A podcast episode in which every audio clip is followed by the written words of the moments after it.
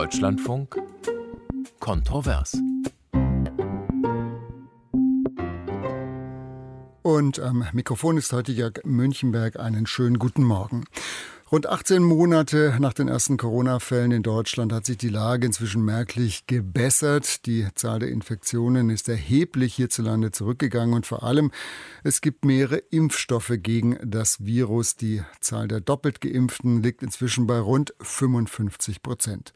Soweit die guten Nachrichten. Gleichzeitig aber hat sich das Impftempo inzwischen erheblich verlangsamt. Von einer Herdenimmunität mit mindestens achtzig oder neunzig Prozent Doppelgeimpfter ist Deutschland noch weit entfernt. Und die Infektionszahlen, sie steigen derzeit langsam, aber kontinuierlich wieder an. Und im Herbst könnte sich dieser Trend, wenn es draußen dann wieder ungemütlicher wird, deutlich beschleunigen und verstärken.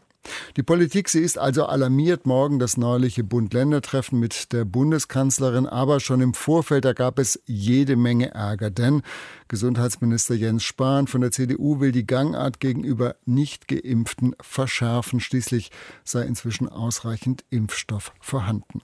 Das fängt an bei möglichen Beschränkungen im Alltagsleben und hört dann auf bei der Streichung der kostenlosen Schnelltests. Gleichzeitig aber soll es morgen auch darum gehen, welche Auflagen und Maßnahmen künftig weiter gelten könnten. Maskenpflicht etwa bis zweitausendzweiundzwanzig oder auch Zugangsbeschränkungen beim Gang ins Restaurant oder in den Supermarkt.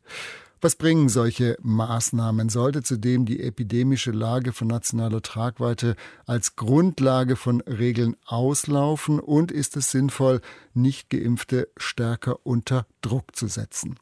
Streit um Corona-Maßnahmen, was hilft gegen die vierte Welle? So ist diese Kontrovers-Sendung überschrieben. Die Teilnehmer heute zugeschaltet: Maria Klein-Schmeink, sie ist Mitglied des Bundestages und gesundheitspolitische Sprecherin von Bündnis neunzig Die Grünen. Frau Klein-Schmeink, einen schönen guten Morgen. Guten Morgen in die Runde. Schönen guten Morgen.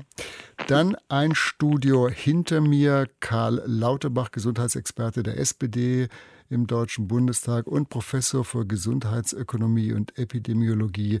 Auch Ihnen, Herr Lauterbach, einen schönen guten Morgen. Hallo, guten Morgen. Und zugeschaltet aus Berlin Sebastian Münzenmaier. Er ist stellvertretender Fraktionsvorsitzender der AfD im Bundestag und Corona-Beauftragter seiner Fraktion. Herr Münzenmaier, auch Ihnen einen schönen guten Morgen. Wunderschönen guten Morgen in die Runde. Ja, und Sie, liebe Hörerinnen und Hörer, sind wie immer herzlich eingeladen, sich an der Diskussion zu beteiligen. Wir freuen uns auf Ihren Anruf oder Ihre Mail. Das kostenfreie Telefon hat die Nummer null null acht null null vierundvierzig vierundsechzig vierundvierzig vierundsechzig. Noch einmal die kostenlose Telefonnummer null null acht null null vierundvierzig vierundsechzig vierundvierzig vierundsechzig, oder Sie schreiben uns eine E-Mail an kontrovers at deutschlandfunk punkt de. Die E-Mail-Adresse kontrovers at deutschlandfunk punkt de. Ja, und uns haben heute Morgen schon doch zahlreiche Höreranrufe auf dem Anrufbeantworter zum heutigen Thema erreicht, und da wollen wir ganz kurz mal reinhören. Marquardt aus Frankfurt am Main. Meiner Ansicht nach, da ja auch mittlerweile ältere Geimpfte versterben und Geimpfte die Delta-Variante weiter verbreiten, hilft meiner Ansicht nach nur Kontakte vermeiden und unbedingt die Tests verbessern. Guten Morgen, hier ist Schulz aus Oberried, geimpft. Ich verlange, dass alle Corona-Maßnahmen aufgehoben werden. Die Nicht-Geimpften sollen sehen, wo sie bleiben, und bei Kindern und Jugendlichen sollen eben die Risikogruppen geimpft werden. Es kann nicht so weitergehen. Wir können nicht noch im zweiten und dritten und vierten Jahr immer wieder Lockdown, Lockdown light und Lockdown abwechselnd machen. Wir müssen ein normales Leben mit Corona lernen. Friedhelm Wilkert aus Dorsten. Warum will man diejenigen bestrafen oder Schwierigkeiten machen, die sich an einem Großversuch nicht beteiligen wollen? Kirai aus Weimar. Gegen die vierte Welle hilft natürlich nur eine erfolgreiche Impfung oder eine Impfkampagne. Und diesbezüglich, muss ich ganz ehrlich sagen, ist die Kakophonie in der Politik natürlich wenig hilfreich. Dieses ständige Hü, Hott und Hotte-Hü hat ganz viele Leute verunsichert, die heute selber gar nicht mehr genau wissen, was gut und was richtig ist und was sie selber tun sollen. Inge Barsdorf aus Hamburg. Mich würde in der ganzen Diskussion mal interessieren, wenn Schnelltests abgeschafft werden sollen, wie man sich das eigentlich mit Kindern vorstellt. Und zwar Kinder unter zwölf, von denen ja noch gar nicht klar ist, wann die geimpft werden können. Also wann das sicher ist, dass man die impfen kann. Und ähm, wenn man in Restaurants drinnen nur essen kann, wenn man einen Schnelltest hat, sollen dann Familien mit Kindern einfach nicht mehr essen gehen.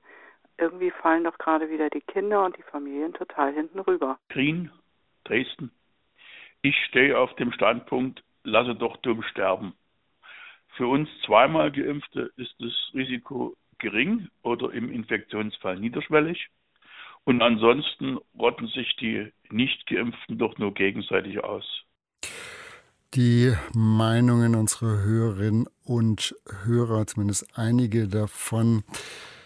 Herr Lauterbach, fangen wir mit Ihnen mal an. Sie sind ja auch ähm, Fachmann. Wie stehen wir derzeit in der Pandemie da? Ist die vierte Welle schon da und wie viel Wucht könnte sie noch entfalten? Also die vierte Welle ist schon da, die läuft langsam an. Was also epidemiologisch Sorge macht, ist das Folgende. Wir beobachten jetzt, dass doch also äh, die Geimpften, also die doppelt Geimpften, äh, sich infizieren können. Sie erkranken in der Regel nicht ganz so stark, aber sie infizieren sich doch stärker in den Innenräumen mit der Delta-Variante als gedacht. Daher steigen zum Beispiel derzeit in Island also die Fallzahlen stark, obwohl dort über neunzig Prozent also geimpft sind, also über dreiundneunzig Prozent der Erwachsenen ist, glaube ich, die Zahl jetzt aktuell. Somit also man wird sich auch als Geimpfter, wird man sich infizieren können in den Räumen. Die Menge Virus, die in so einem Raum ist, wenn jemand dort also infiziert ist, ist einfach höher, als das früher war. Also wenn man jetzt mit der Alpha-Variante vergleicht, dann ist ungefähr tausendmal so viel Virus, was ausgeatmet wird mit der Delta-Variante. Der Unterschied ist also bedeutsam. Das würde dann bedeuten, wenn dann dort also äh, Ungeimpfte sind, würden die sehr schwer erkranken. Ich bringe ein Beispiel. Wir lassen fünfzig also Geimpfte rein. Die werden nicht getestet, äh, weil sie ja geimpft sind. Äh, es wäre aber einer darunter, der trotzdem infiziert ist. Das kann passieren. Ich hatte das gerade ausgeführt. Der also atmet dann sehr viel Virus aus. Dann sind dann noch ein paar also Ungeimpfte darin. Die sind meinetwegen mit einem Schnelltest bekommen, reingekommen. Die infizieren sich dann und die werden dann sehr schwer krank. Das Problem, dieses Problem, das haben wir noch nicht gut gelöst. Da stehen wir davor. Das wird im Herbst eine große Rolle spielen. Quasi gefährdet hier der Geimpfte, der trotzdem erkrankt ist und starke Viruslast in sich trägt, die Ungeimpften. Und daher gibt es Stimmen, die sagen, dann können, müssen wir die Ungeimpften schützen und können die in die besonders gefährlichen Lagen nicht hineinlassen. Andere sagen, also wenn die da rein wollen, ist es ihr Risiko. Das ist aber nicht meine Position. Mhm. Wenn wir nochmal alles ähm, aufgreifen, Frau Klein-Schmeink, an Sie die Frage, morgen jetzt das Bund-Länder-Treffen. Herr Lauterbach sagte eben, wir sind eigentlich ja schon am Beginn der vierten Welle. Hat die Politik jetzt zu spät reagiert? Zum Beispiel die Testpflicht für Rückkehrer aus dem Ausland kam ja doch äh, sehr spät, nach Meinung vieler Kritiker. Auch die Vorbereitung in den Schulen lässt äh, zu wünschen übrig. Also wie bewerten Sie das Krisenmanagement bisher der Politik? Ich würde sagen, dass wir doch in eine etwas ähnliche Lage wie letztes Jahr im Herbst laufen, weil die verschiedenen politischen Ebenen zu spät die Vorbereitungsmaßnahmen getroffen haben. Das gilt auf der einen Seite für die Schulen, ein ganz, ganz wichtiger Faktor, weil wir ja wissen, dass die bis Zwölfjährigen gar nicht geimpft werden können. Und, und gleichzeitig wir die Reiserückkehrer haben. Also an der Stelle ist wirklich wieder zu spät gehandelt worden. Gleichzeitig vermisse ich eine, ein klares Konzept für eine Teststrategie. Auch das hat äh, das Bundesministerium für Gesundheit nicht vorgelegt. Ich habe auch explizit danach gefragt. Ähm, ich denke, äh, und wir haben zusätzlich äh, viel zu spät mit einer breiten Impfkampagne insofern angefangen, als das Impfen einfach gemacht wird. Das ist dann nach und nach jetzt in den letzten Wochen äh, angelaufen, aber bei weitem zu spät, hätte eher anfangen müssen, auch, dass die Menschen ganz gezielt informiert werden über die Risiken einer Nichtimpfung. Und das zusammen bringt uns schon in eine schwierige Lage. Und deshalb ist äh, erstens die Erwartung an morgen hoch und gleichzeitig auch an ein sehr koordiniertes äh, und stringentes Handeln. Mhm. Herr Münzenmaier, an Sie die Frage. An dem Virus oder mit dem Virus sind inzwischen knapp zweiundneunzigtausend Menschen in Deutschland gestorben. Man muss sagen, die AfD hat die Corona-Pandemie doch immer heruntergespielt. Der Vorwurf lautet, auch Regierung und auch die Medien würden nur Schreckensmeldungen verbreiten. Aus Ihrer Sicht, wie soll dann also die Pandemie wirksam bekämpft werden? Ja, ähm, wunderschönen guten Morgen. Also es ist ja nicht so, dass wir die Pandemie herunterspielen oder die Krankheit Corona herunterspielen, sondern uns geht es darum, dass wir sagen, wir müssen lernen, mit Corona zu leben. Also diese No-Covid-Ideen sind gescheitert. Ähm, man sieht, dass viele Menschen sich jetzt Gedanken drüber machen und sagen, okay, ich möchte für mich selbst entscheiden, ob ich mich impfen lassen möchte oder nicht. Das ist auch das gute Recht eines jeden Bürgers unserer Meinung nach. Und deswegen möchten wir, dass die, die Bundesregierung akzeptiert, dass man sagt, jawohl, wir müssen mit Corona umgehen können und die Kakophonie, die ein Hörer gerade vorhin so wunderbar beschrieben hat, ein Hü und Hott, teilweise verfassungswidrige Maßnahmen der Bundesregierung, ich erinnere an die fünfzehn Kilometer Leine, an Ausgangssperren und so weiter und so fort. Und Sie werden mir zugestehen, dass natürlich einige Meldungen der äh, Medien, aber auch von führenden Politikern, ähm, Herr Lauterbach, ich spreche auch Sie hier an, ähm, schon als Panikmache verstanden werden konnten und sich im Nachhinein als falsch herausgestellt haben. Also ich erinnere an die ähm, Europameisterschaft, wo es hieß, die UEFA ist für viele Toten verantwortlich. Ähm, Im März gab es eine Aussage, wir werden im Mai eine Inzidenz von weit über zweitausend erleben und so weiter und so fort. Und das verunsichert die Menschen, das schürt Ängste, das schürt Panik und sowas lehnen wir ab. Wir wollen auf Basis von wissenschaftlichen Fakten entscheiden und dann dem Bürger eine möglichst große Eigenverantwortung zugestehen. Mhm. Herr Lauterbach, weil Herr Münzenmaier Sie angesprochen hat, ähm, hat die Politik teilweise oder auch die Experten übertrieben mit ihren Warnungen, Stichwort, was Inzidenzzahlen angeht oder eben auch die Fußball-Weltmeister-, die Fußball-Europameisterschaft? Ich möchte dazu nichts sagen. Also ich möchte eigentlich auf die Ausführungen des Kollegen ungern eingehen. Also ich lasse es einfach mal so stehen. Wir sind auf jeden Fall also in einer schwierigen Situation, wo wir also zusammenarbeiten müssen, nach vorne blicken müssen und äh, wir sind vor dem Schulanfang. Frau Klein-Schmeink hat darauf hingewiesen. Ich stimme dazu, obwohl ich ja selbst in, mit in der Verantwortung bin, dass wir nicht optimal also vorbereitet sind und wir müssen jetzt also tatsächlich also da sehr schnell handeln.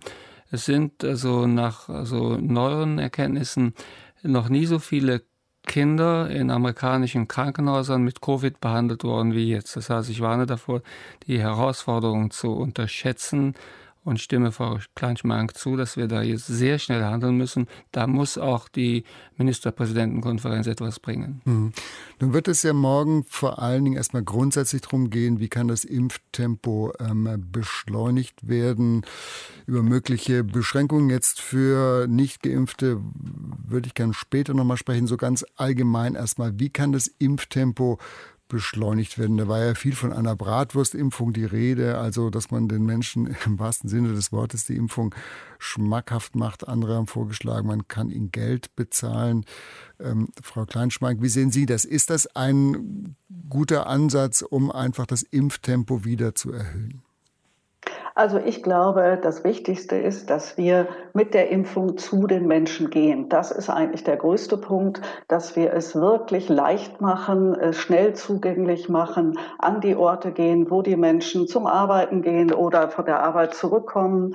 Wir wissen, dass gerade in den Kontexten, wo Zeit sehr, sehr knapp ist, genau das nämlich gefehlt hat, um beispielsweise die Initiative zu ergreifen, sich einen Termin zu vereinbaren und so weiter. Und wir sehen alle Beispiele, die ganz konkret zu den Menschen in die Einkaufszentren gehen, in die äh, Berufsschulen äh, und überall vor Ort gehen, vor die Diskos gehen, dass da äh, die Schlangen davor stehen und äh, das Angebot äh, angenommen wird. Und ich glaube, das ist der richtige Weg. Zusätzlich brauchen wir viel mehr Information über die Impfung. Viel zu viele Menschen wissen zu wenig warum und was sie nützt. Und ich glaube, das ist etwas, was viel mehr in die Medien getragen werden müsste. Ich würde mir vorstellen, dass vor den Nachrichtensendungen eben auch solche Informationen platziert sein müssten, damit jeder Bescheid weiß. Wir wissen ja, dass gerade die Impfquote ab achtzehn bis neunundfünfzig sehr noch zu wünschen übrig lässt. Das sind die Menschen mit vielfältigen Aufgaben, Interessen und äh, großer Mobilität. Genau die sollten wir erreichen. Mhm. Herr Münzenmaier von der AfD, wie sehen Sie das? War die, war die Bundesregierung da vielleicht auch und letztlich auch die Länder äh, vielleicht ein bisschen zu unflexibel, dass man zu sehr auf die Impfzentren gesetzt hat? Hätte man vielleicht mehr auch zu den Menschen gehen müssen, vor Ort das Angebot machen müssen? Also zum einen möchte ich hier zu Beginn nochmal betonen, dass die Freiwilligkeit da für uns äh, die, die größte Rolle spielt und dass es eben nicht so sein darf, dass man auf Teufel komm raus jetzt diese Impfquote versucht zu steigern, ähm, egal wie das die Leute sehen. Und da sehe ich eben auch eine Gefahr. Also ich bin absolut dafür, dass man über die Chancen, aber auch über die Risiken von Impfungen ganz offen, neutral und sachlich informiert, sodass sich jeder Bürger die bestmögliche Meinung bilden kann. Und äh, da sehe ich es aber kritisch, wenn man zum Beispiel darüber nachdenkt, ähm, die Kollegin hat es gerade angesprochen, vor Diskos äh, hier mal ganz schnell auf dem Vorbeigehen, impfen to go oder sowas, dann kommen Leute, die haben irgendwie drei Bier getrunken und sollen jetzt eine Entscheidung treffen, über die sie eben nicht ausführlich informiert werden. Das sehen wir kritisch. Also wir halten Impfungen ohne ausführliche ärztliche Beratung für sehr, sehr kritisch und empfehlen deshalb, dass jede Impfung sorgsam durchdacht, mit allen Chancen und Risiken aufgeklärt dem Bürger angeboten wird. Dieses Impfangebot ist ja in vielen Teilen Deutschlands absolut schon da. Und dann müssen die Bürger ihre eigene Entscheidung treffen. Wobei, aber, Herr Münzenmaier, um ja. da noch einzuhaken, also ich glaube mal, von dem, was an Informationen zur Verfügung steht, sind die Bürgerinnen und Bürger selten so gut und umfassend informiert worden, was jetzt die Corona-Impfung angeht. Also das nur nachgeschoben. Gut, aber natürlich, das mag sein, Herr Münzenmaier, aber genau dann muss ich doch den Bürgern auch zugestehen, dass sie vielleicht dagegen entscheiden.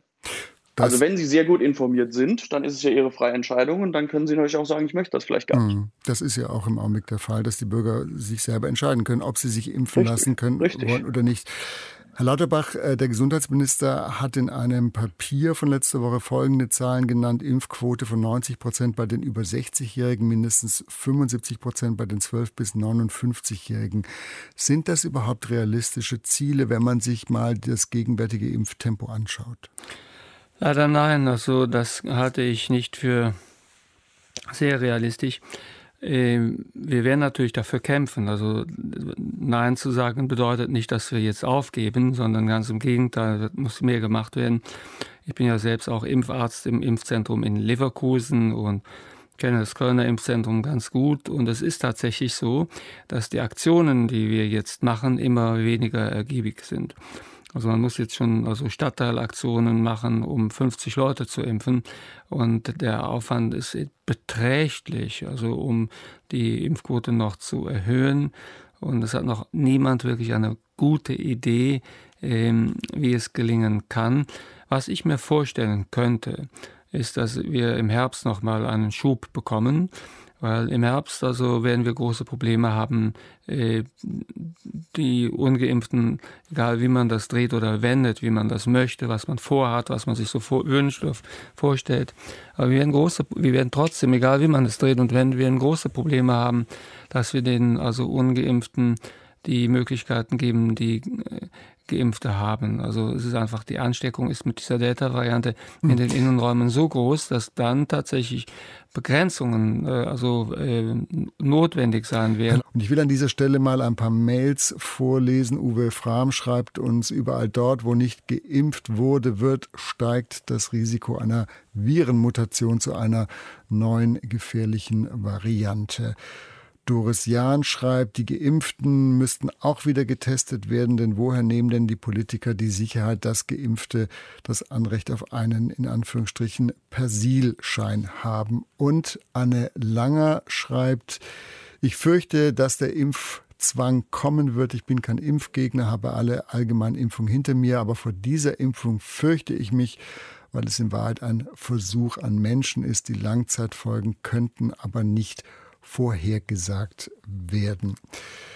Herr Lauterbach, Vielleicht gebe ich das mal weiter an Sie. Es gibt ja auch ähm, bei den Menschen, die sich nicht impfen lassen wollen, einfach die Sorge, die Angst vor der Impfung. Wie kann oder sollte Politik mit diesen Menschen umgehen? Denn hier noch mehr Druck auszuüben, ist da am Ende wahrscheinlich nur kontraproduktiv. Ganz genau. Also hier muss man erklären, ehrlich erklären, wie die Lage ist. Die gute Nachricht ist die, die Impfungen sind besser erprobt worden, und zwar vor der Nutzung und in der Nutzung und ausgewertet während der Nutzung, als jede andere Impfung, die wir je appliziert haben. Und äh, der Laie glaubt, also dass bei Impfungen beispielsweise äh, die schweren Nebenwirkungen oft spät kommen, meinetwegen ein paar Jahre nach der Impfung. Das ist aber bei Impfungen nicht so, sondern bei Impfungen ist es bis auf ganz wenige Ausnahmen so, dass man die Nebenwirkungen einer Impfung in den ersten Wochen nach der Impfung sieht, und da haben wir mittlerweile so viel Erfahrung mit den, im, also mit den Impfungen, die wir hier einsetzen, dass wir sagen können, dass diese Impfungen sehr sicher sind, und man muss auch dagegen halten, die Erkrankung. Die Erkrankung äh, tut einem nicht den Gefallen, dass sie also, sagen wir, die schweren Folgen nur in den ersten Wochen zeigt, sondern tatsächlich hat die Erkrankung für denjenigen, der schwerer erkrankt, auch Folgen, die viel später noch manchmal erst auftreten. Zum Beispiel Long-Covid tritt oft erst nach Monaten auf, selbst nach einem leichten Verlauf. Und es gibt natürlich auch Komplikationen, der, also Folgen der Erkrankung, die also ein Leben lang anhalten, wie wir das bei SARS eins auch gehabt haben. Somit ist die Impfung im Vergleich zur Erkrankung also sehr viel sicherer und immer die zu bevorzugende Wahl. Mhm. An der Stelle würde ich den ersten Hörer gern mit in die Runde holen. Das ist Wolfgang Bejic. Ich hoffe, ich spreche Sie richtig aus. Herr Bejic, Sie rufen an aus Berlin. Ja, Berlin-Lichtenberg. Ja, Ihre, Ihr Beitrag bitte oder Ihre Frage, wie auch immer. Ja, meine Frau ist in einem Pflegeheim und ich besuche sie jede Woche einmal. Und ich bin noch nicht überzeugt von der Wirksamkeit dieser Impfung. Noch nicht. Und ist es, kommt es jetzt so, dass ich dann jedes Mal äh, dreißig Mark oder dreißig Euro bezahlen muss, wenn ich meine Frau besuche? Das ist mein Problem. Hm. Und warum wollen Sie sich nicht impfen lassen? Naja, Sie haben ja gerade, war ja einer in Ihrem in Ihrer Sendung, der gesagt hat, es ist noch wissenschaftlich gar nicht erwiesen, was für Spätfolgen da eventuell noch kommen. Ich möchte kein Versuchskaninchen sein. Mhm. Aber Herr Lauterbach hat ja gerade eben noch erläutert, dass man ja relativ viel über diese Impfungen mittlerweile doch weiß. Wissen Sie, man, es wird oft behauptet, dass wir eine Demokratie sind. Ich sagte ja schon vorhin, wenn ein Richter, der nebenamtlich Chef von einem Vermieterverein ist, sagt, äh, das ist rechtens, dass die, äh, die, die, die, das Küchenfenster einer Mieterin zugemauert wird, dann ist das für mich nicht demokratisch. Aber es wird ja behauptet, wir haben eine Demokratie. Hm, es wird nicht nur behauptet, ich würde sagen, wir leben auch in einer Demokratie. Ähm, Frau Klein-Schmeink, um vielleicht Sie auch mit in die Runde zu holen, ähm, wenn eben jemand so große Impfskepsis nach wie vor hat, was kann Politik dann machen? Naja, ich also ganz grundsätzlich. Ich, ich, Herr, äh, Herr Bejic, ich würde gerne Frau Klein-Schmeink mit in die Diskussion holen. Ja. Hm? Ja, bitte. Ganz grundsätzlich würde ich Herrn Bejic, äh, ich spreche Sie mal direkt an, nochmal nahelegen, darüber nach. Da haben wir leider jetzt ein technisches Problem. Hier schaltet sich immer mal wieder um, ohne dass ich etwas tue, aber ich hoffe, ich bin jetzt wieder drin. Jetzt sind Sie wieder da, ja. ja. Mhm. Äh, Herr Bejic, ich möchte Sie noch mal äh, wirklich auch darüber anregen, darüber nachzudenken, wie hoch die Risiken für Ihre Frau sind, äh, weil Sie müssen jetzt äh, im Herbst davon ausgehen, dass, weil die Delta-Variante so viel ansteckender ist, die Wahrscheinlichkeit, dass Sie das mit reintragen zu Ihrer Frau, ist ausgesprochen hoch. Und äh, wir wissen auch, dass das Risiko für ältere Menschen wirklich schwer oder auch tödlich zu erkranken wirklich hoch ist. Das sehen wir ja sehr deutlich in den Zahlen. Seitdem die älteren Menschen geimpft sind, hat sich das ausgesprochen verbessert. Aber wir wissen auch, dass der Impfschutz äh, gerade für die Hochbetagten nachlässt. Und insofern stellen sie natürlich ungeimpft als äh, Besucher äh, ein, eine Gefahr dar. Und deshalb ist erstens Testen sehr wichtig, äh, aber auch sie würden für sich selber die Lebenssituation sehr deutlich verbessern, wenn sie geimpft wären. Und ich kann Ihnen nur sagen, aus meinem Umfeld, alle, die ich kenne, äh, gerade die Älteren haben so gut wie kaum äh, überhaupt Nebenwirkungen gespürt. Aber das Verhältnis Nebenwirkungen, dass ich müde bin, Kopfschmerzen habe für einen Tag, gegenüber dem, was an Gefahren damit verbunden ist, nicht geimpft zu sein, sollten Sie wirklich nochmal abwägen. Na ja, gut, ich bedanke mich für Ihre lieben Worte, aber Sie haben mich noch nicht überzeugt. Gut. Ich weiß ja, Sie, was Sie für Grundhaltung haben. Dafür werden Sie ja bezahlt. Ja, gut, aber das... Herr Münzenberg? Ja, Herr Münzenmaier noch? Hm? Ja, danke schön. Ähm, Herr Birschig, ja, ähm, was mir wichtig ist, das zeigt so ein bisschen die Grundproblematik in der Diskussion. Jetzt Herr Birschig ruft an, schildert sein Problem, dass er sagt, er hat sich momentan noch nicht, ist noch nicht überzeugt, sich impfen zu lassen. Das ist sein gutes Recht, das muss er entscheiden. Er macht sich aber große Sorgen, dass seine Frau nicht mehr besuchen kann, weil es eine, eine Geldfrage wird, wenn die Schnelltests einfach nicht mehr möglich sind.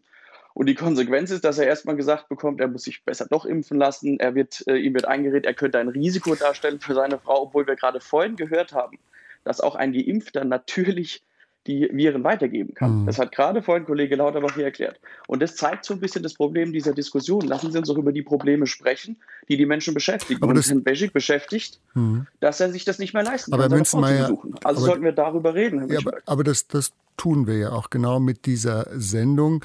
Ähm, deswegen, Herr Beschig, würde ich ganz gerne, weil schon die nächste Hörerin in der Leitung steht, und wir wollen ja heute keine Überzeugungsarbeit leisten, wir wollen ja nur die verschiedenen Positionen diskutieren und auch darstellen, ähm, würde ich gern weitergehen an Gabriel Fröhlich. Herr Fröhlich ruft an aus Frankfurt am Main. Ja, hallo in die Runde. Hallo. Gabriel Fröhlich hier.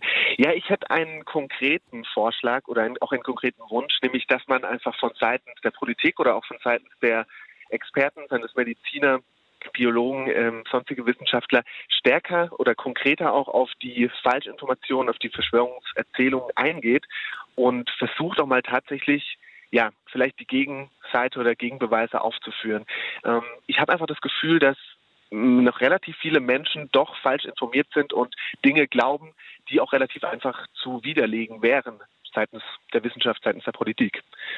Zum Beispiel? Können Sie mal ein konkretes Beispiel nennen? Ja, zum Beispiel, dass sich irgendwelche sonstigen Stoffe im Impfstoff befinden. Ich glaube, das könnte man relativ auch diese Information aufarbeiten und ja, einfach zugänglich machen, auch für Leute, die vielleicht keinen Kontakt mit äh, Medizin oder Biologie, sonstiges haben und könnte diese Information einfach aufbereiten und ja, besser darstellen, glaube ich, für die breite Masse. Mhm. Aber einfach, ja. weil, weil wir darüber auch schon gesprochen haben, es, also Corona bestimmt ja auch die Medienberichterstattung, man muss jetzt sagen, seit anderthalb Jahren massiv, steht eigentlich immer an, mit an oberster Stelle. Ähm, haben Sie trotzdem nicht den Eindruck, dass genügend und ausreichend informiert wird? Es wird schon sehr viel informiert. Ich finde, dass teilweise könnten die Informationen konkreter noch sein. Also, dass man wirklich konkrete falsche Informationen anspricht und konkrete Gegenbeweise oder einfach Beweise liefert, dass das einfach nicht sein kann in der Realität. Das fehlt mir so ein bisschen. Ist halt natürlich auch die Frage, will man das machen? Will man sich auf das Niveau herablassen? Nenne ich jetzt mal aus meiner Sicht einfach, aber naja, das, das ist schwierig. Wäre eine Idee. Mhm. Ähm, Herr Lauterbach, wie sehen Sie das? Ist man da vielleicht doch manchmal zu akademisch in der Darstellung und äh, greift zu wenig, äh, ich sag mal, so eine Art Urangst auf oder eben, was Herr Fröhlich auch sagt, dann auch schon massive Falschdarstellungen? Das ist eine sehr wichtige Frage. Also, ähm, was Herr Fröhlich sagt, geht quasi an den Kern der Sache heran. Und äh, eine wirklich gute Lösung ist, ist nicht wirklich klar. Also ähm, die Aufklärung auf der Grundlage von Fakten genügt alleine nicht. Zum Beispiel werde ich immer wieder also von Impfgegnern und Impfgegnerinnen damit konfrontiert, wenn jetzt also junge Leute geimpft werden, dann ist eine Schwangerschaft nicht mehr möglich oder falls es zu einer Schwangerschaft kommen sollte, dann wird das Kind krank sein. Somit bei Kinderwunsch nicht impfen. Das wird mir immer wieder vorgetragen. Das ist natürlich medizinisch falsch. Das ist widerlegt. Die Studienlage ist eindeutig. Das heißt, es stimmt einfach nicht. Und ich könnte ein kleines Referat jetzt darüber halten, weshalb es falsch ist. Wahrheit ist aber tatsächlich, dass also dieses kleine Referat, was ich dann Frauen gegenüber halte, das also führt zu einem, ja, sagen wir mal, Moment der Nachdenklichkeit. Aber oft bleibt dann doch die Situation genau wie vorher. Das heißt, wir informieren an für sich schon in unterschiedlichster Form sehr breit.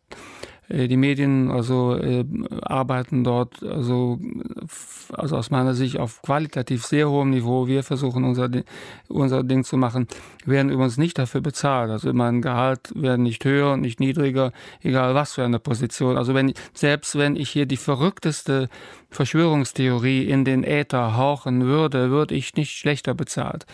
Trotzdem also wird immer wieder unterstellt, wir hätten also andere Absichten mit dem, was wir machen. Das ist eben das Problem mit den Verschwörungstheorien. Da wird unterstellt, dass es uns in Wirklichkeit um etwas anderes geht, dass wir also die Menschen belügen würden, weil wir in Wirklichkeit eine andere Absicht hätten.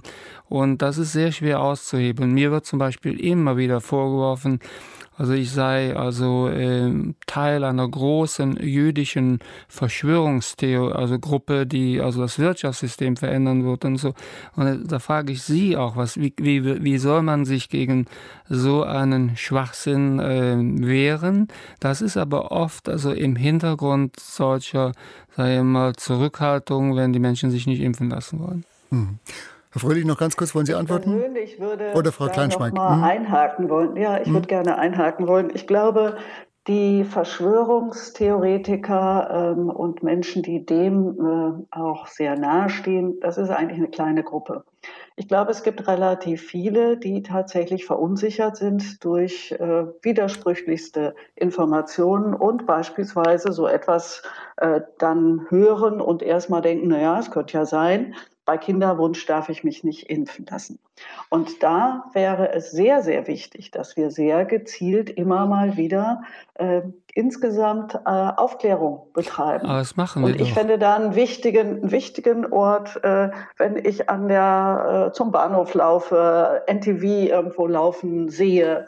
Manche bleiben da stehen um, kriegen einfach bestimmte Dinge mit, auch nur im Vorbeilaufen, dass es einfach einen klaren Ort gibt und eine klare Zeit, wo immer wieder über verschiedenste Aspekte von Impfen, von Umgang mit der Pandemie deutlich gemacht werden. Das würde insgesamt, glaube ich, den Informationsstand, gerade auch für diejenigen, die nicht so regulär erwischt werden oder äh, erreicht werden, meinte ich, ähm, dann deutlich verbessern hm. und da sollten wir auch gezielt mit umgehen. Darf ich nur dagegenhalten? Also ich erstmal, also nicht um Rechthaberei hier zu praktizieren, aber meine persönliche Erfahrung ist die, und ich bin davon auch selbst überrascht gewesen, also das hätte ich selbst anders eingeschätzt.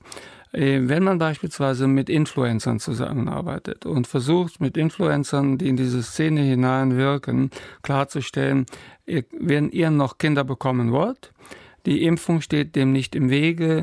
Ihr werdet nicht weniger fruchtbar sein. Wenn ihr Kinder bekommt, sind die genauso gesund und so weiter und so fort. Also wenn man g- genau da hineingeht, tatsächlich ändert sich wenig. Also wir müssen noch mehr darüber nachdenken, wie wir es schaffen. Ich bin überrascht gewesen, äh, wie hartnäckig tatsächlich diese Fehlannahmen sind. An der Stelle würde ich noch gern Herrn Fröhlich noch ganz kurz das letzte Wort geben. Herr Fröhlich, ähm Herr Lauterbach sagt ja auch, es ist sehr schwierig, eine bestimmte Gruppe tatsächlich auch zu erreichen. Würden Sie dem zustimmen am Ende?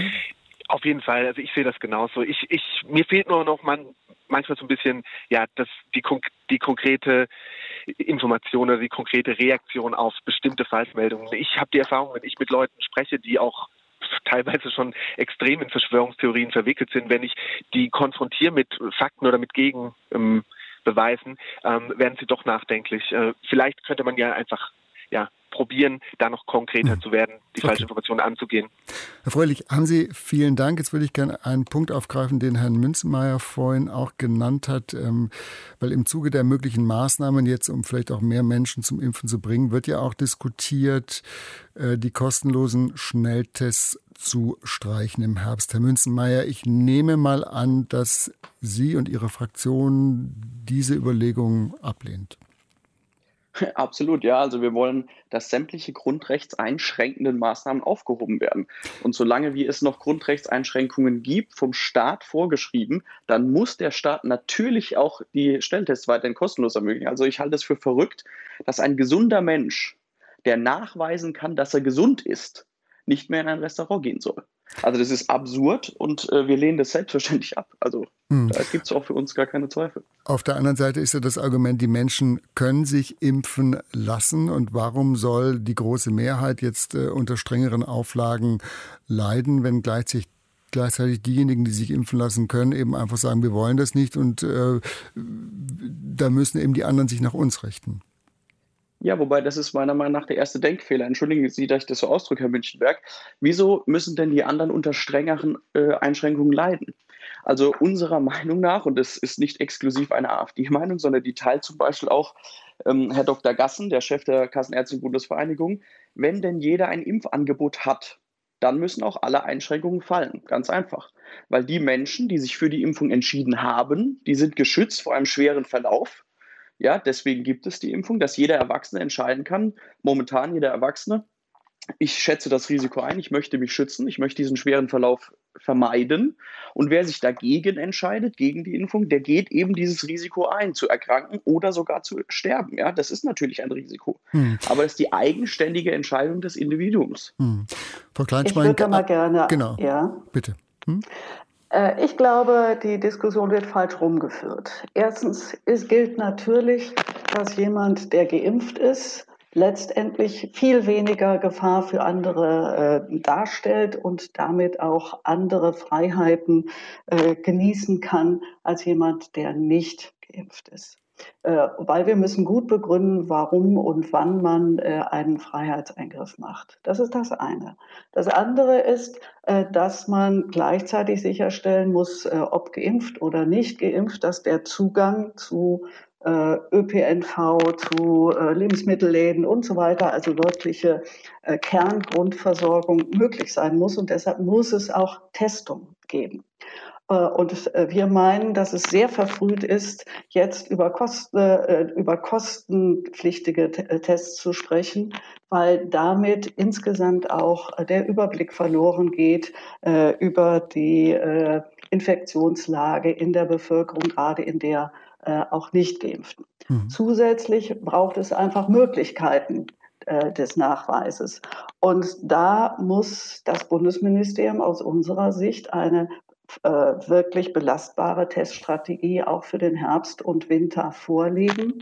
Und da kann dazu gehören, dass wir, weil wir wegen der Delta-Variante sowieso über die P C R-Tests viel genauer äh, dann ab tatsächlich äh, Aussagen treffen können über, äh, dass jemand negativ ist. Einmal die Lolli-Tests als Pool-Testung zu haben, in den Betrieben Pool-Testung äh, auf P C R-Basis äh, zu haben.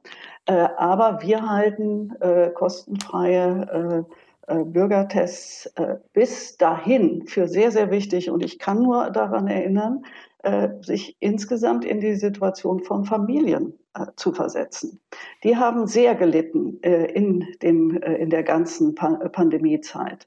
Und denen ist sehr, sehr viel auch an Solidarität zugemutet worden. Und heute mit der Delta-Variante ist ihre Situation nochmal eine andere als äh, bei der Ursprungsvariante und auch bei der Alpha-Variante. Mhm. Deshalb brauchen auch die Möglichkeiten an die Hand, äh, damit sie zum Beispiel, vorhin wurde ja auch mal das äh, äh, Beispiel genannt, äh, in äh, eine Gaststätte gehen können, gemeinsam essen gehen können und solche Dinge. Wir haben ja einfach die unter Zwölfjährigen, die bisher jedenfalls nicht geimpft werden Wobei können. Es da und wir haben noch nicht die Impfempfehlung für die über Zwölfjährigen äh, ganz konsequent äh, durch äh, mhm. das R K I. Also wir haben da noch einiges äh, zu tun. Und deshalb brauchen wir eine differenzierte äh, Impfstrategie, äh, Teststrategie, aber gleichzeitig zu sagen, äh, Bürgertests sind nicht mehr zugänglich. Das kann nicht die Lösung sein, sondern wir brauchen sie die, weil die gehen nicht nur um das Freitesten, sondern die gehen ja auch darum, dass ich als Bürgerin und Bürger verantwortlich mit meinen sozialen Bezügen umgehen kann und dafür auch Anlaufstellen finde. Und wenn die erstmal kostenpflichtig werden, werden wir auch das Problem kriegen, dass es kaum noch Testzentren äh, und Anlaufstellen mhm. gibt, äh, weil ja die, die Anzahl der äh, Tests dann auch nachlassen. Das sagt Frau Klein-Schmeink von den Grünen. An der Stelle, bevor wir das vertiefen, würde ich gerne noch Alexander Geier mit in die Runde holen. Herr Geier, Sie rufen an aus Karlsruhe. Ja, richtig. Einen schönen guten Tag. Guten Tag. Ihre, Ihre Meinung bitte. Ja, ähm, mir fehlt bei der Risikoanalyse, die da die ganze Zeit durchgeführt wird, ein entscheidender Aspekt für die Bewertung der der Faktoren. Und zwar, wir betrachten die ganze Zeit häufig die, das Hellfeld der Infizierten. Ähm, was aber nicht betrachtet wird, ist zum Beispiel der Antikörperstatus. Also ich hatte persönlich und meine Freundin auch, wir haben uns zwischendrin mal gefragt, ähm, hatten wir vielleicht Corona oder nicht, und haben einen Antikörpertest beim Arzt machen lassen, also den Bluttest, den man noch bezahlen muss selber. Und dann ist rausgekommen, dass wir beide positiv waren, ohne dass wir aber Kontakt zu Infizierten hatten oder dass unsere Kontaktpersonen auch selber Kontaktpersonen ersten Grades gewesen wären. Also wir hatten wohl Kontakt mit dem Virus, waren selber nicht erkrankt und hatten auch keine Auswirkungen sonst irgendwie. Und es, es gibt sicherlich eine beträchtliche Anzahl an Menschen, denen es auch so geht. Und die kommen aber in der Diskussion gar nicht vor. Und ähm, mir würde jetzt eine, eine Impfung mh, nicht nur nahegelegt, sondern ich werde durch diese Einschränkungsmaßnahmen fast schon dazu genötigt. Ähm, auch in der gesellschaftlichen Diskussion werde ich dann gefragt, warum lässt sie sich nicht impfen? Aber mir persönlich, also die Impfung soll ja der Schutz sein. Die Ansteckungsrate wird zwar auch äh, verringert, aber hauptsächlich geht es ja um den Eigenschutz.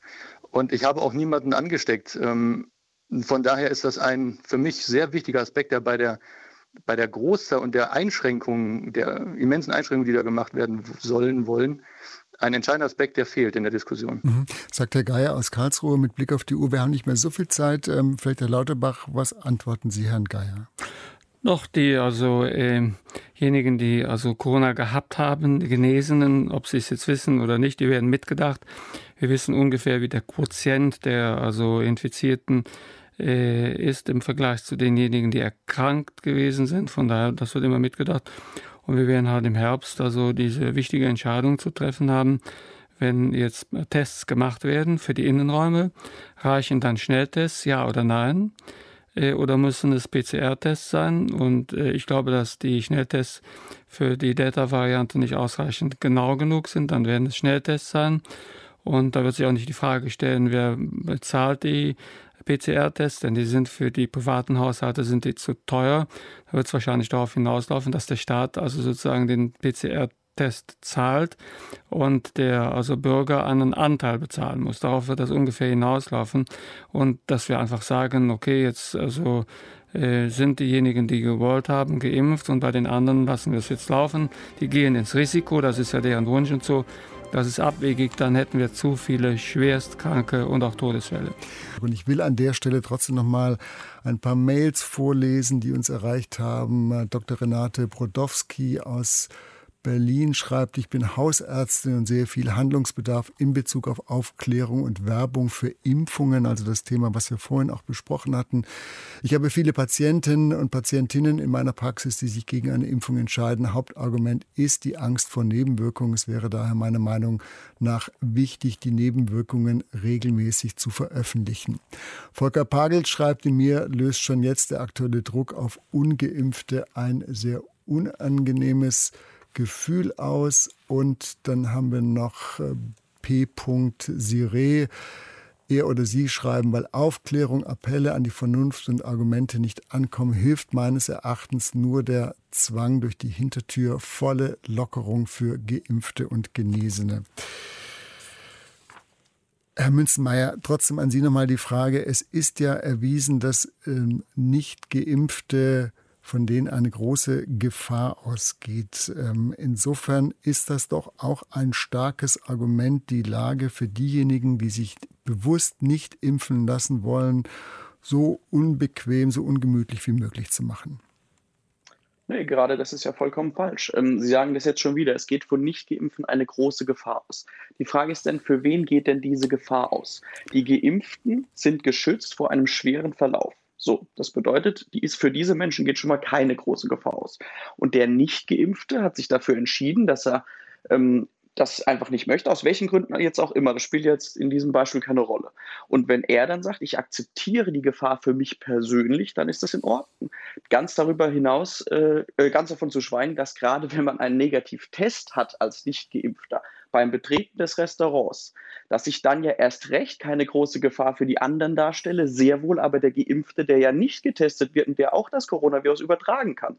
Das heißt, Ihre Schlussfolgerung, die Sie hier voraussetzen, die ist ja schon falsch. Und dann ist es logisch, dass auch weitergehende Einschränkungen für, für Nicht-Geimpfte ja ebenfalls falsch sein müssen, wenn schon die Prämisse nicht stimmt. Aber nochmal, das Robert-Koch-Institut äh, legt ja ganz andere Zahlen vor und sagt eben, von Nicht-Geimpften geht eine große Gefahr aus, die ja letztlich auch in der Konsequenz, wenn man das weiterführt, ähm, dann ja dazu führen, dass die Inzidenzzahlen ja noch stärker steigen, noch schneller steigen.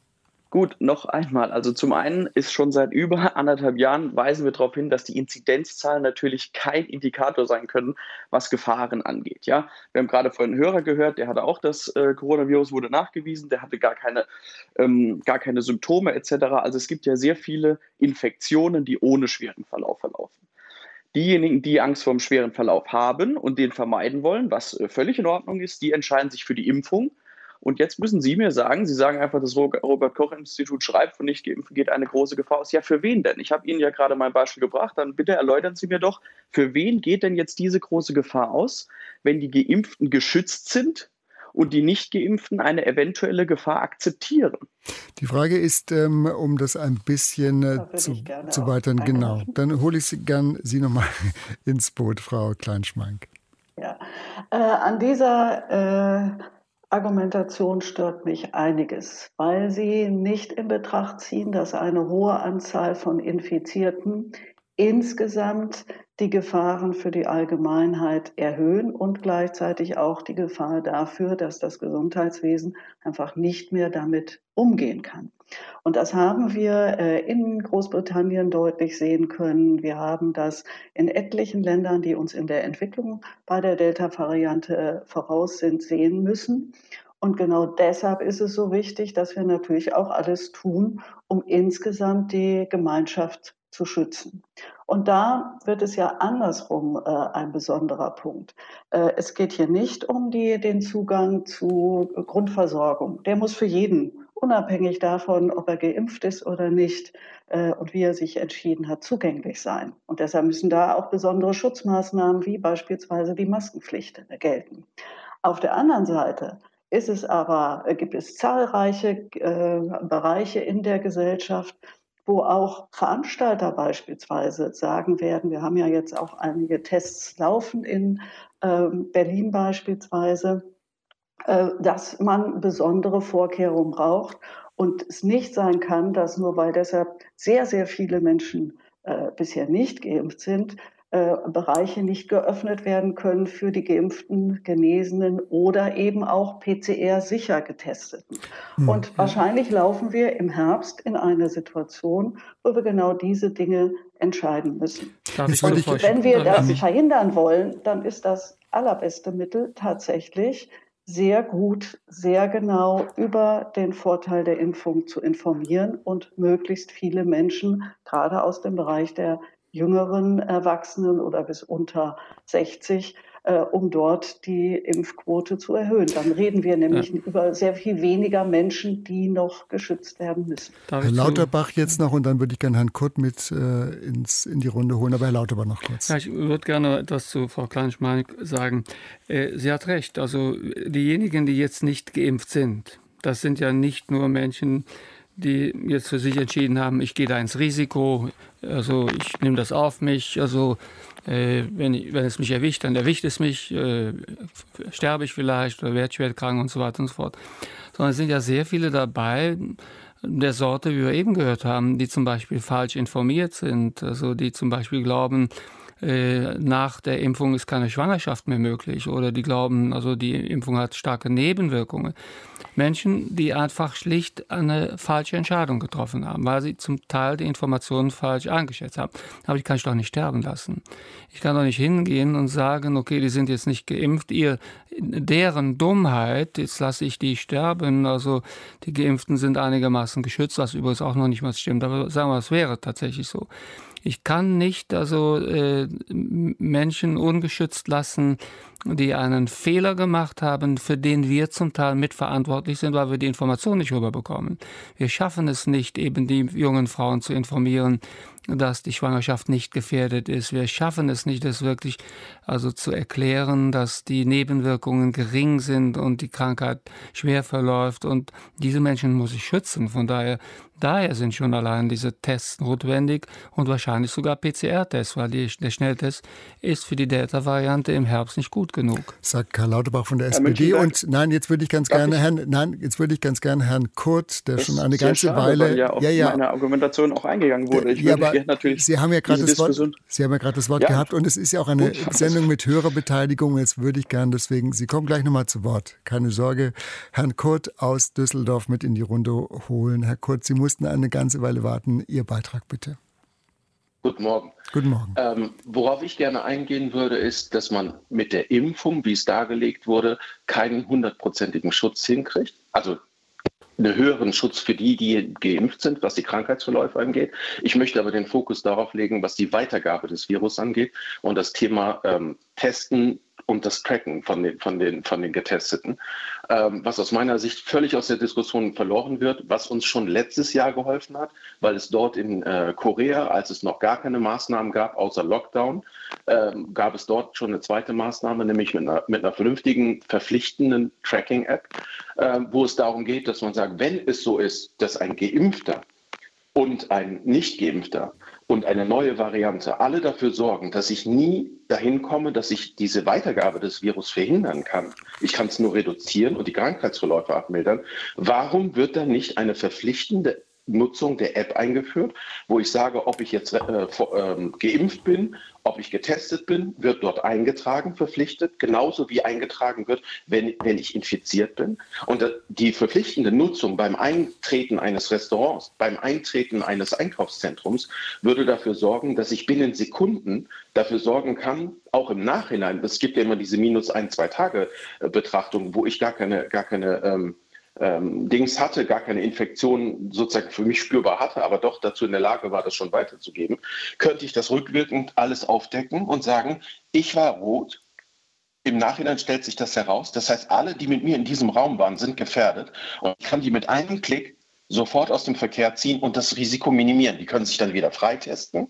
Ja, aber das, was jetzt gemacht wird, ist die, die heroische Arbeit von Leuten auf dem Niveau von neunzehnhundertfünfzig. Und das ist nicht das Vergehen der Leute oder das Versäumnis der Leute, die das tun, die mit Bleistift und Papier mhm. und Telefon versuchen, dieses Tracking zu machen. Und in der heutigen Zeit wären wir dazu in der Lage, eine dritte solide Säule neben dem Lockdown, dem Impfen, auch ein vernünftiges Tracking zu etablieren. Warum machen wir das nicht? Mhm. Das wird nicht mal diskutiert. Also Stichwort auch überforderte Gesundheitsämter. Frau Klein-Schmeink, vielleicht, wenn ich das weitergebe an Sie, was Herr Kurt vorschlägt, da geht es natürlich dann auch wieder um eine juristische Einschätzung und die Frage der Verhältnismäßigkeit, vermute ich mal. Äh, ja, einmal darum, aber es geht auch darum, wie kriege ich eigentlich hin, dass sich genügend Menschen dann tatsächlich an diesen Verfahren auch beteiligen. Und äh, da werden Sie erleben, natürlich kann ich äh, entweder äh, gezielt mein Handy gar nicht dafür aktivieren, äh, ich kann es zu Hause lassen äh, und all solche Dinge.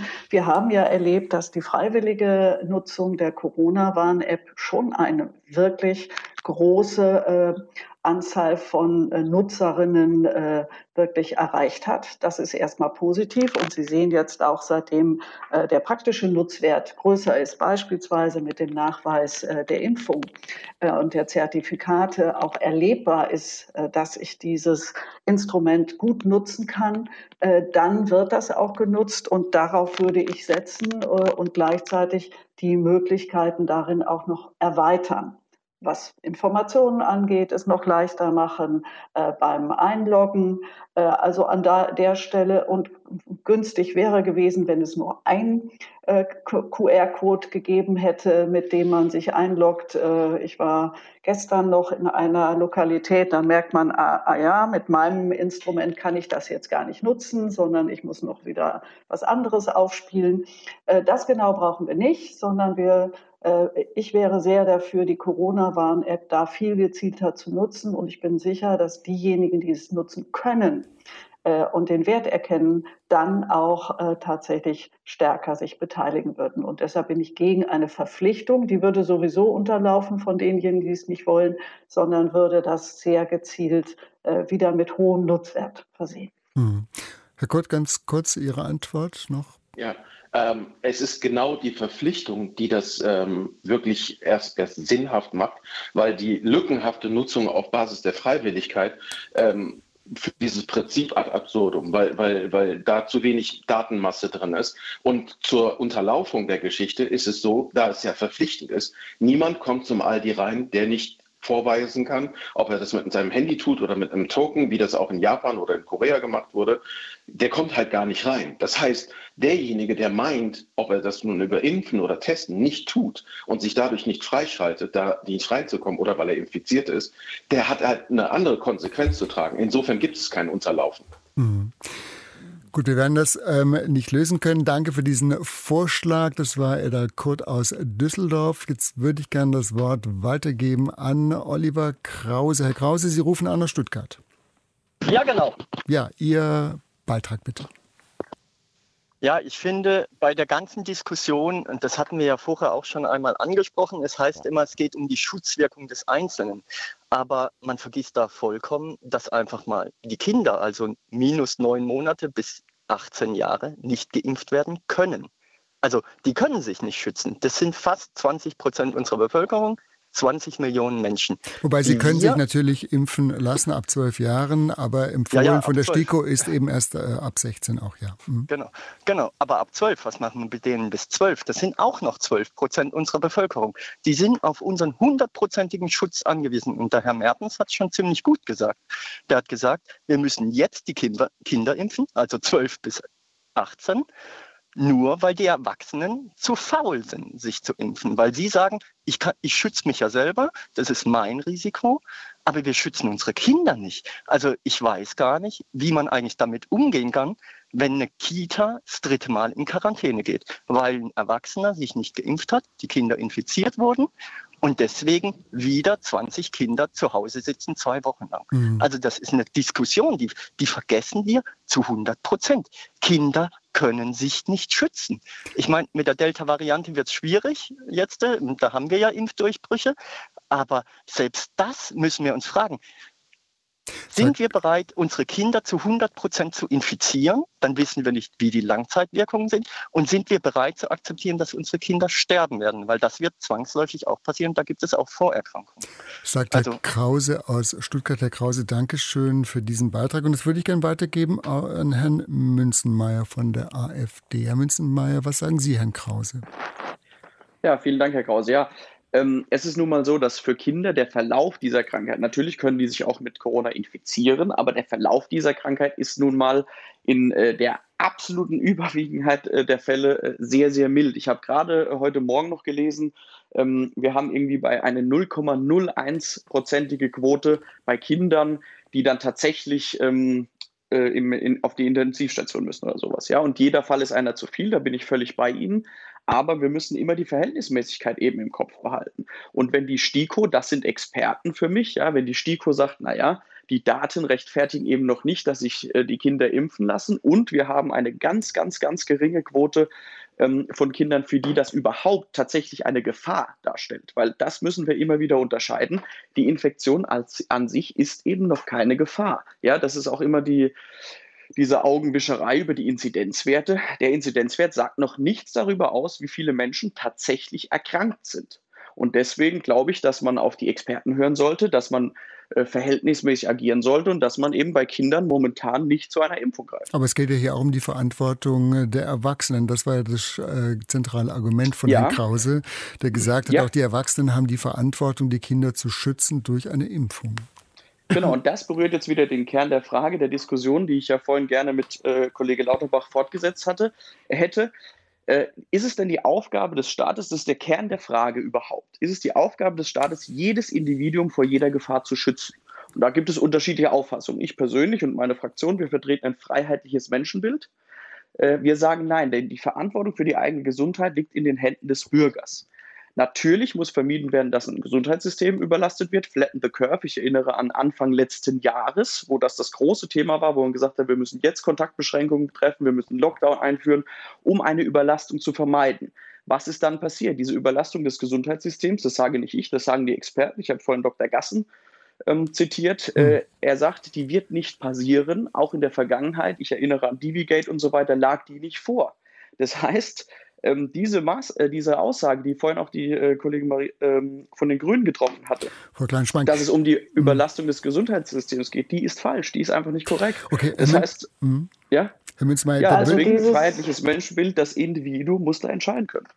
Also ganz kurz, erstmal danke. Das erschreckt mich. Das erschreckt Sie, das lassen wir jetzt einfach mal so stehen. Das und ich kann finde, ich mir denken, dass die Grünen von einem freiheitlichen Menschenbild erschreckt sind. Das unterscheidet Nein, okay. dass das so absolut das Recht des Einzelnen äh, gegenüber äh, auch dem Recht äh, des anderen auf Unversehrtheit äh, absolut gestellt wird. Und ich kann nur sagen, äh, der Herr Krause hat ja in dem Punkt wirklich einen richtig wichtigen Punkt. Wir müssen uns Gedanken machen, wie können die Familien gut durch diese Zeit kommen bis nächsten Winter, Frühjahr, äh, wo wir wissen, dass es zu einem weiteren Anstieg noch kommen wird, wenn wir nicht mehr äh, geimpfte Menschen haben. Und es ist so, dass die jungen Menschen, die Familien sehr, sehr große Opfer in der ersten Pandemie und äh, bis zur dritten Welle ähm, tatsächlich erbracht haben für die Allgemeinheit. Gerade in der ersten Welle konnten wir tatsächlich davon ausgehen, dass Kinder eher selten äh, wirklich schwerere Folgen erleben müssen. Das ist heute im Übrigen äh, gerade mit den Zahlen auch aus anderen Ländern zu Long-Covid ähm, bei Kindern äh, durchaus äh, in Frage zu stellen. Wir müssen alles tun, was wir können, um die unter zwölfjährigen auch zu schützen. Und ich meine schon, dass es da nicht nur das Recht des Einzelnen auf die Entscheidung gibt, sich nicht zu impfen. Das gibt es, aber er muss auch an anderen Stellen dann äh, die Konsequenzen dessen tragen.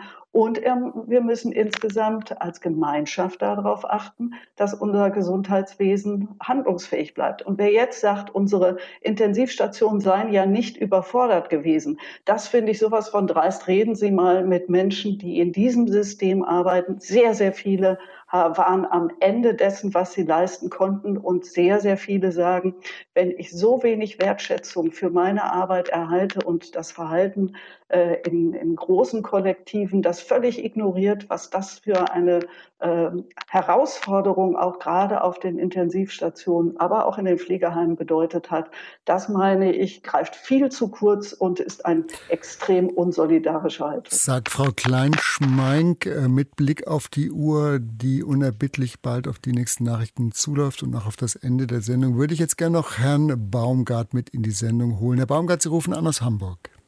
Richtig. Schönen guten Tag. Guten Tag. Ihr Beitrag. Ja, ähm, ich arbeite seit einem halben Jahr, seit Januar im Hamburger Impfzentrum. Ich bin Krankenpfleger und äh, wollte äh, ganz kurz äh, sagen, dass ich im Laufe dieser Zeit drei ganz junge Mütter geimpft habe, die alle in ihren letzten Schwangerschaftswochen eine Infektion durchgemacht haben. Alle drei äh, sind gut durchgekommen durch diese Infektion und ihre Säuglinge haben nichts Negatives davongetragen. Ihnen geht's allen gut. Also wenn ich die Leute impfe in der Impfbox, so heißt das bei uns, dann frage ich jeden Menschen, der eine Zweitimpfung bekommt, wie er die erste vertragen hat. So bin ich auch darauf gekommen äh, mit der Schwangerschaft. Und äh, dann wollte ich gerne noch einmal den Herrn von der AfD fragen, ob er äh, geimpft wurde oder nicht, hat sich nicht impfen lassen und warum. Herr Münzenmaier, das können Sie beantworten das, oder auch nicht? Ja klar, das kann ich natürlich beantworten. Vielen Dank für die Frage. Ähm, Herr Krause war das, glaube ich, ne? Herr Baumgart. Ähm, hm. äh, Herr Baumgart, aber entschuldigen mit, Sie. Ja, genau. Bitte um eine kurze Antwort, weil wir haben nicht mehr so viel Zeit. Okay, kurze Antwort. Ich habe mich persönlich äh, bisher nicht dazu entschieden, mich impfen zu lassen. Ich habe äh, eine Abwägung für mich getroffen und ich sehe das Risiko für mich, schwer an Covid neunzehn zu erkranken, als nicht so gravierend an, dass ich jetzt für mich persönlich die Entscheidung zu einer Impfung treffen möchte. Und es freut mich natürlich, wenn Sie über diese drei Einzelfälle berichten, dass es den Menschen gut geht, dass es den Kindern gut geht. Das ist super, das ist hervorragend. Aber ich glaube, in der Gesamtheit betrachtet liegen uns einfach noch nicht genügend Daten vor, um zu sagen, dass man Schwangere impfen kann. Deswegen ist es toll, dass diese drei Fälle so ausgegangen sind. Aber diese drei Fälle sind natürlich trotzdem Einzelfälle und können nicht verallgemeinert werden. Herr Lauterbach, ich würde Sie gerne auch noch mal mit in die, zu Wort kommen lassen. Mit Blick gefällt auf Großbritannien, da sind die Inzidenzzahlen ja relativ hoch. Trotzdem gibt es vergleichsweise wenig ähm, Tote. Auch äh, die Intensivstationen sind jetzt deutlich weniger belegt als zur dritten Welle. Gleichzeitig hat man ja alle Beschränkungen weitgehend aufgehoben. Ist das was, was vielleicht auch uns Mut machen könnte mit Blick auf den Herbst? Ja, durchaus. Also tatsächlich äh, kommt es zu einer Loslösung der Sterbefälle von der also Zahl der Infizierten. Äh, es werden natürlich dann trotzdem noch viele Menschen sterben und also schwer krank werden, aber es ist nicht mehr wie früher, weil die äh, sehr gefährdeten älteren Menschen halt geimpft sind und dort also ist der Schutz sehr groß. Es wird mehr so in die Richtung gehen, dass sich viele infizieren und eine chronische Krankheit bekommen, weil Long-Covid eben also ein unterschätztes Problem ist nach wie vor, wo, äh, vor dem wir auch unsere Kinder schützen müssen. Aber tatsächlich, die Zahl der Sterbefälle wird viel geringer sein als bei ähnlicher Inzidenz vor einem Jahr. Das heißt aber auch jetzt Inzidenzzahlen von achthunderttausend, das wäre was, mit dem wir auch zur Not leben könnten? Nein, damit könnten wir nicht leben. Das, also äh, erstens, das würde wiederum dazu führen, dass viele ins Krankenhaus müssten. Äh, einige sterben, nicht alle, aber wir hätten dann schwere Verläufe. Und äh, das sind ja Verläufe, die dann auch Organschäden zurückbehalten. Also in allen Organen, also wo diese also Viruslast äh, einen bestimmten Rezeptor also äh, beschädigen kann, äh, bleiben dann chronische äh, also Schäden zurück. Mhm. Das kann niemand wollen. Das muss man den Menschen auch erf- also er- erklären. Das bedeutet, das Leben ist danach anders. Mhm. Sagt Karl Lauterbach von der S P D. Und das war es insgesamt auch von Kontrovers heute zum Thema Streit um das Corona-Krisenmanagement. Danke an meine Gäste, Maria Klein-Schmeink, gesundheitspolitische Sprecherin von Bündnis neunzig Die Grünen, Karl Lauterbach, der Gesundheitsexperte der S P D und Sebastian Münzenmaier, Corona-Beauftragter der AfD. Danke auch an Sie, liebe Hörerinnen und Hörer, für Ihr Interesse, Ihre Fragen und die rege Teilnahme. Am Mikrofon dieser Sendung verabschiedet sich Jörg Münchenberg. Kommen Sie noch gut in diese neue Woche.